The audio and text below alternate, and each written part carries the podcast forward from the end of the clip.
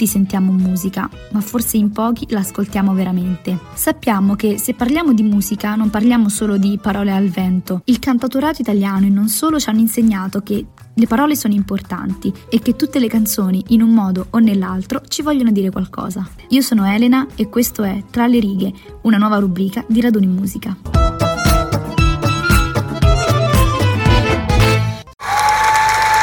And as the first woman to win Album of the Year at the Grammys twice, I want to say to all the young women out there there are going to be people along the way who will try to undercut your success or take credit for your accomplishments or your fame. But if you just focus on the work and you don't let those people sidetrack you, someday when you get where you're going, you'll look around and you will know that it was you and the people who love you who put you there. And that will be the greatest feeling in the world. Thank you for this moment. Alcuni di voi l'avranno sicuramente riconosciuta. È Taylor Swift, nel 2014 diventa la prima donna ad aver ricevuto due Grammy di seguito per il miglior album. Ora, questo video mm, l'ho trovato nella home di Instagram tra i reel che l'algoritmo ha pazientemente scelto per me. Pensiamoci però, se ci facciamo caso, questo tipo di video cadono all'interno di quel grande calderone dei video motivazionali e si dividono in due gruppi. I video motivazionali in generale, sulla vita e i video che hanno come sottofondo un messaggio legato prettamente all'emancipazione femminile. Ora, però, Torniamo alla musica. Qualche settimana fa è uscito un libro dal titolo Un lavoro da donne.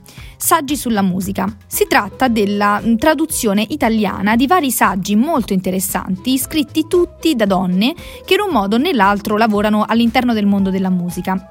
Tutto molto bello, ma la domanda è perché è necessario questo libro?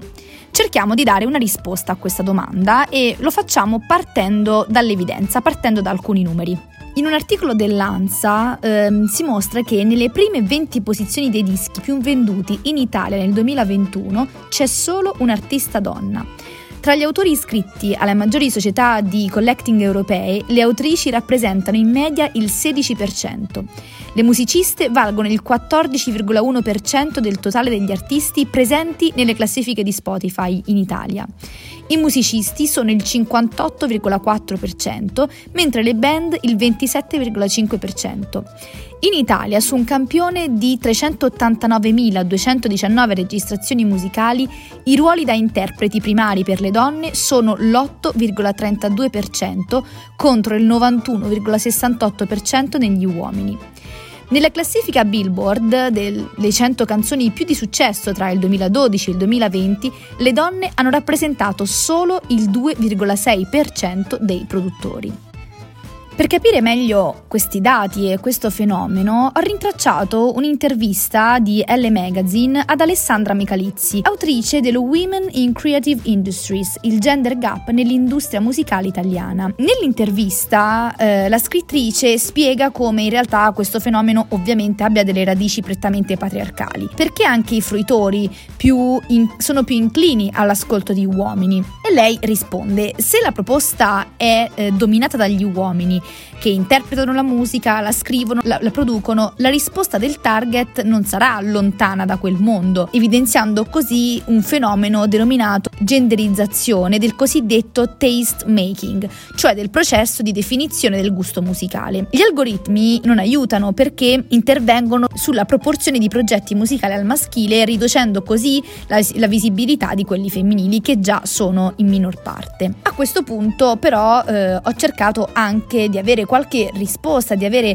delle opinioni da chi c'è, c'è dentro e che vive e lavora di, questo, di musica in questo mondo.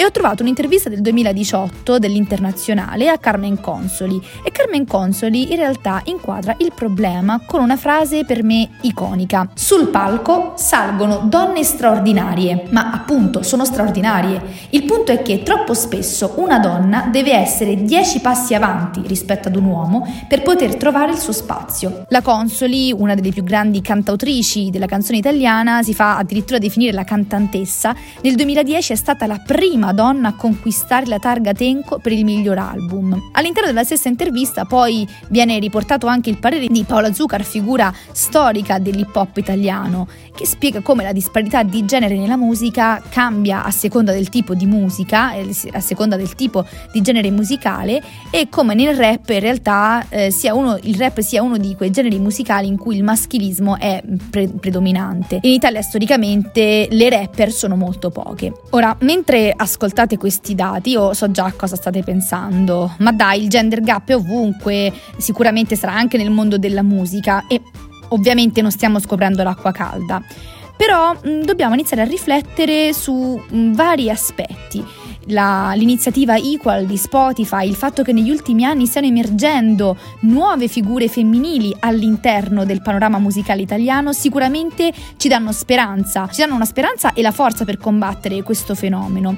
Però mh, secondo me è necessario anche riflettere su noi stessi, cercare di capire se anche noi, forse nella scelta della musica che ascoltiamo, abbiamo dei piccoli bias che non dipendono del tutto da una nostra scelta, ma che forse culturalmente ci portano ad essere più inclini ad ascoltare determinata musica rispetto ad altra. Questo non significa cambiare i propri gusti, questo non significa eh, ascoltare per forza le canzoni solo di donne, ma iniziare a prendere consapevolezza di questo fenomeno e capire quanto siamo influenzati da una genderizzazione del consumo di musica e quanto invece scegliamo autonomamente di ascoltare quel determinato tipo di musica, quelle determinate canzoni. Detto questo, iniziamo. Benvenuti in una nuova puntata di Tra le righe. Selma Lagerhoff, come vincitrice del premio Nobel, è evidente che conosce personalmente Gustavo, re di Svezia, dal momento che era stato lui a consegnarle il premio, secondo il regolamento.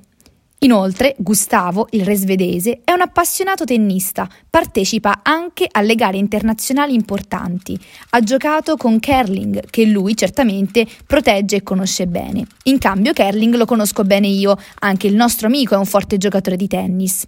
Ecco la catena. Ci volevano due soli dei cinque anelli massimali, il che è anche normale, poiché verso le persone internazionalmente note e popolari è più semplice trovare degli intermediari che non verso le insignificanti, avendo le prime un sacco di conoscenze. Assegnatemi per favore un compito più difficile. A questo punto mi sono voluto incaricare io del compito più difficile, quello dell'operaio rivettatore delle officine Ford, e in quattro mosse l'ho anche felicemente risolto. L'operaio conosce il suo capo officina e quest'ultimo conosce Ford in persona.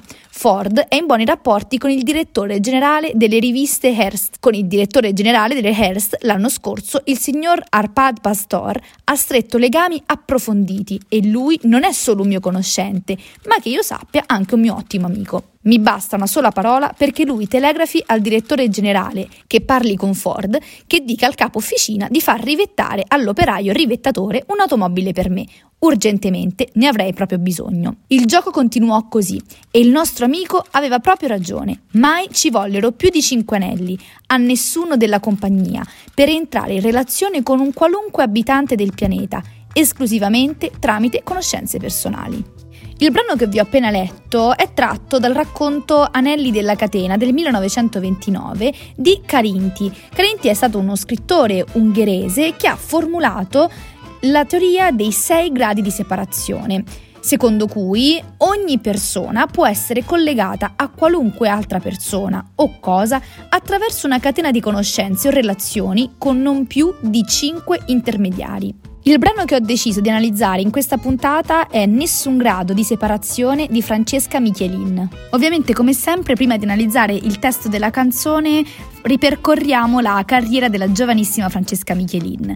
Nasce il 25 febbraio 1995 a Bassano del Grappa, è una cantautrice e polistrumentista italiana.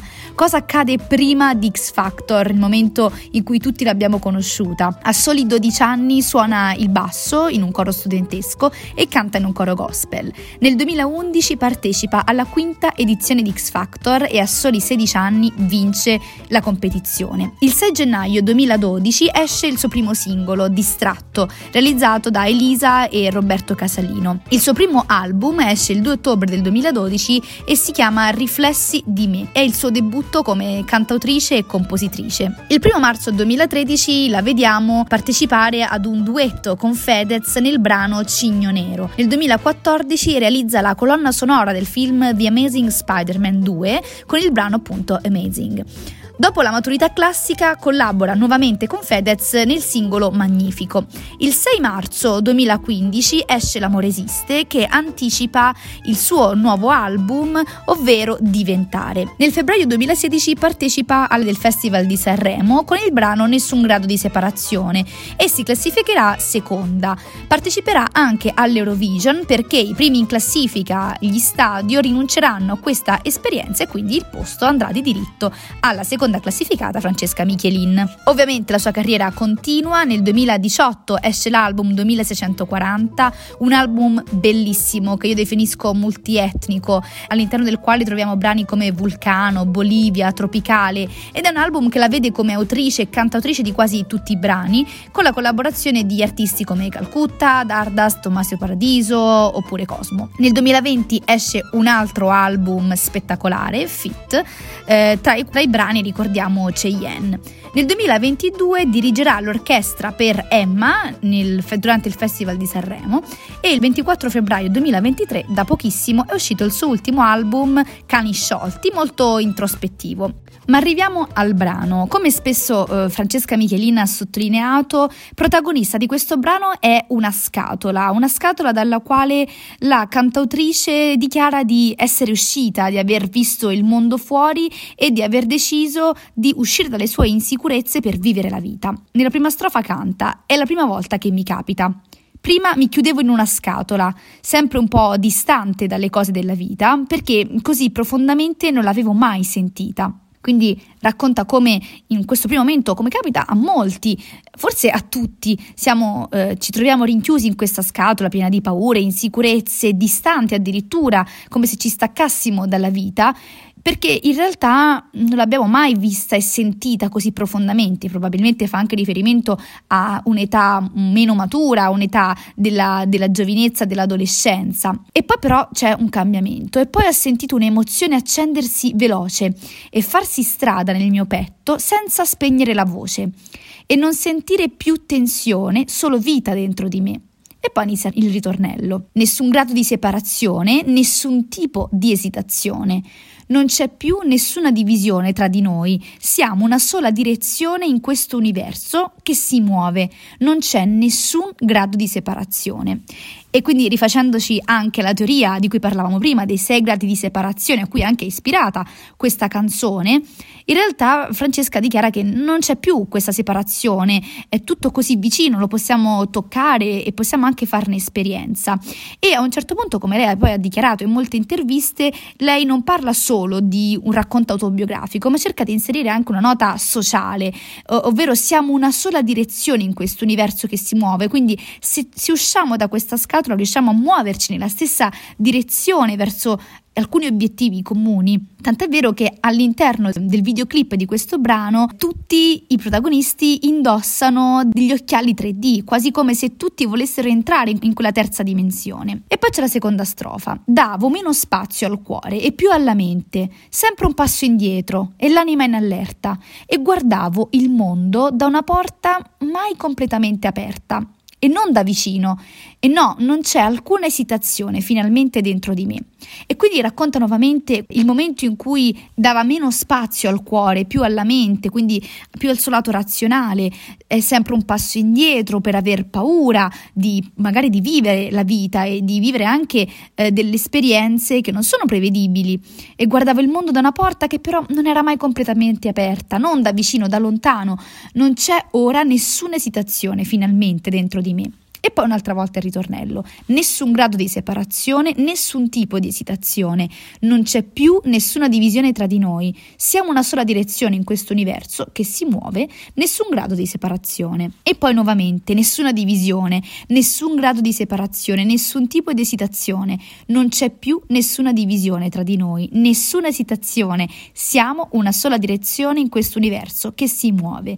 E poi gli ultimi due versi. E poi ho sentito un'emozione accendersi veloce e farsi strada nel mio petto senza spegnere la voce, quasi come a ricordare il momento in cui c'è stato il cambiamento, la presa di coscienza e di consapevolezza che è necessario sentire quella voce e soprattutto aprirsi alla vita. E quindi siamo giunti alla fine anche di questa puntata. Io vi ricordo di seguirci sui nostri canali social, di seguire anche le altre rubriche che verranno pubblicate in questa settimana e vi ricordo anche di commentare le nostre storie e i nostri post con i brani che vorreste che noi analizzassimo. Vi aspetto alla prossima puntata di Tra le righe.